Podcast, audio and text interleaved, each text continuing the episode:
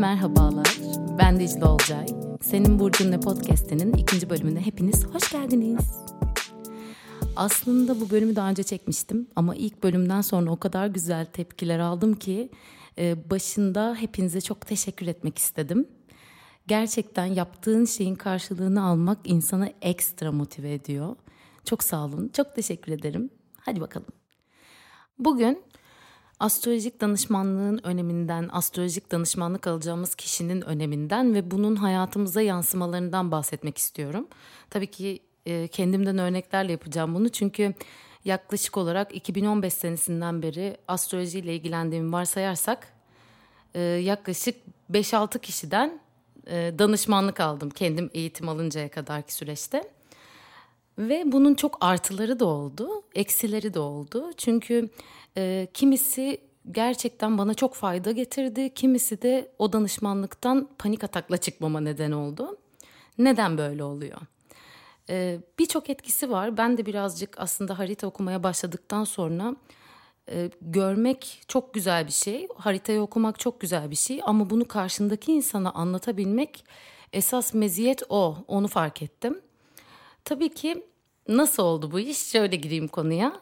2017 gibi galiba ilk danışmanlıklarımı aldığım zaman zarfıydı.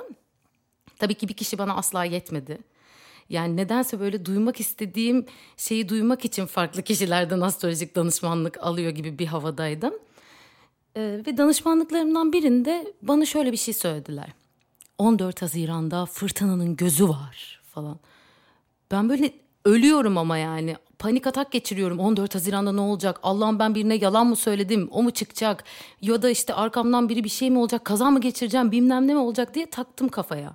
14 Haziran geldi. Hiçbir şey olmadı. Bu o kişinin işini iyi yapamamasıyla alakalı bir şey değil aslında.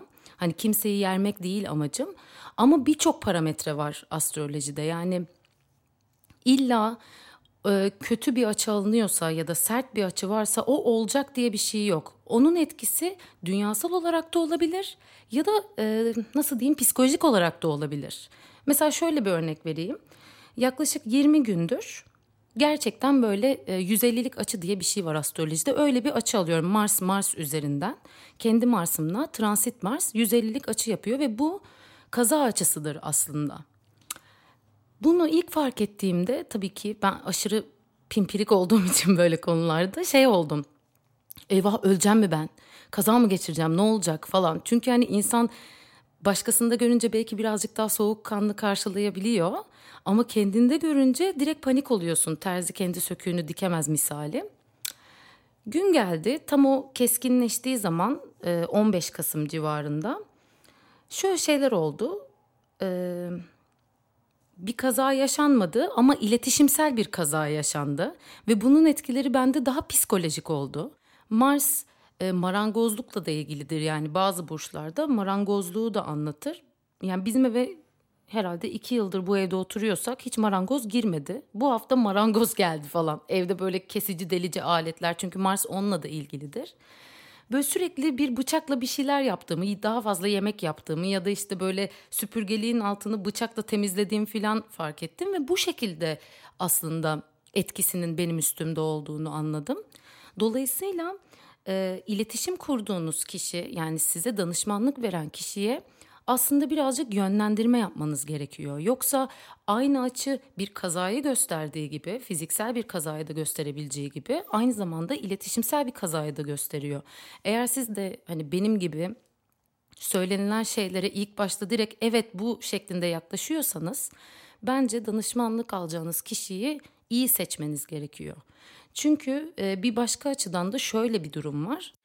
Mesela e, direkt olarak birine bir şeyin söylenmesi yerine o kişiyi o duruma, o koşula hazırlamak çok daha etkili. Bunu da ben yine başka danışmanlık aldığım kişi tarafından yaşamıştım ve e, beni gerçekten şu anda içinde bulunduğum psikolojiyi o kadar güzel hazırladı ki evet dedim ya hani bunu bana direkt olarak söylese belki benim bir duvarımla karşılaşacak ve ben bunu değiştirmek istesem de inadımdan değiştirmeyeceğim. O yüzden ee, bir kere daha söylüyorum danışmanlık alacağınız kişi çok ama çok önemli.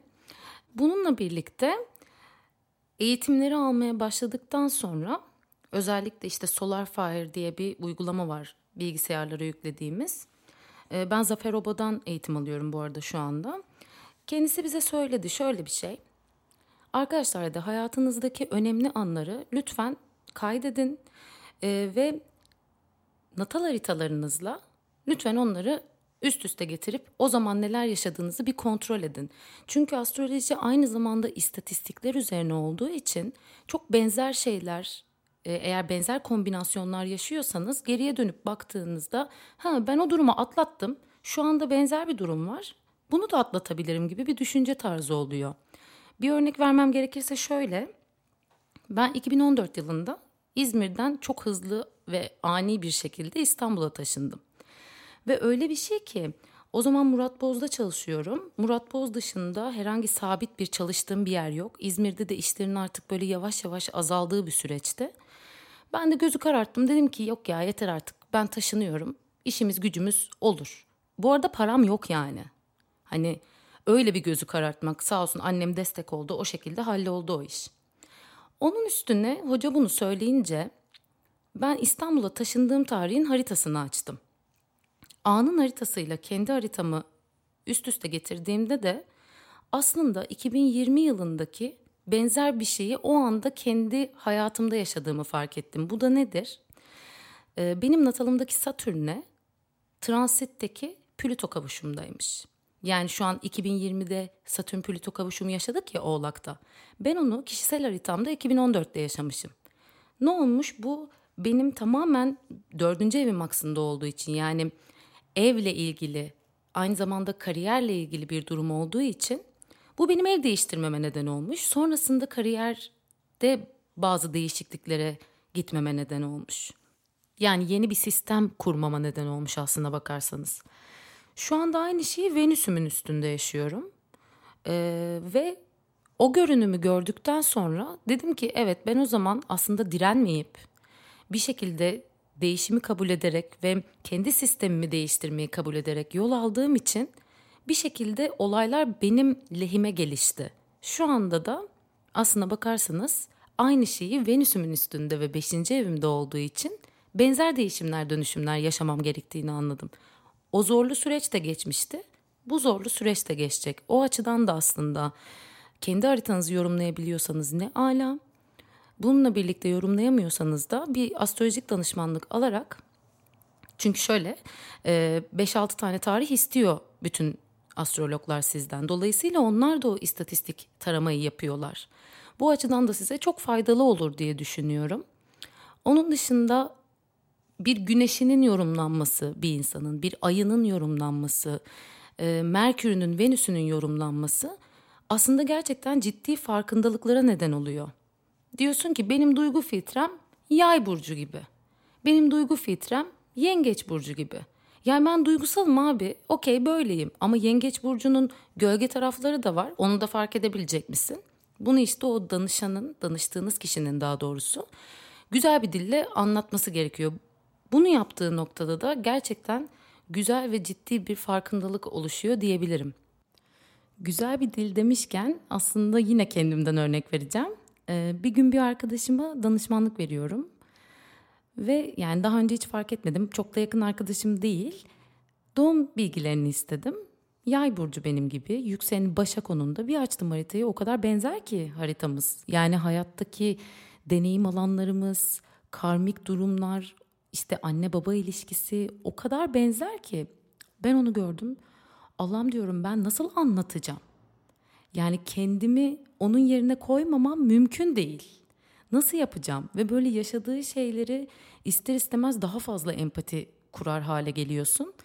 Gittim Okan'a sordum. Yani dedim ki ben bunu nasıl anlatabilirim? Hani belli ki o da çok zor süreçlerden geçmiş.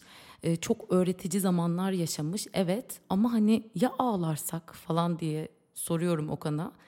Okan dedi ki yani Dicle hani üzülmek bir haritaya bakarken ya da işte başka bir duyguyu işin içine sokmak senin harcın değil dedi yani. Zaten herkes e, o enerjiyi bilerek geliyor bu dünyaya dedi ve ben böyle evet ya işte bu falan oldum.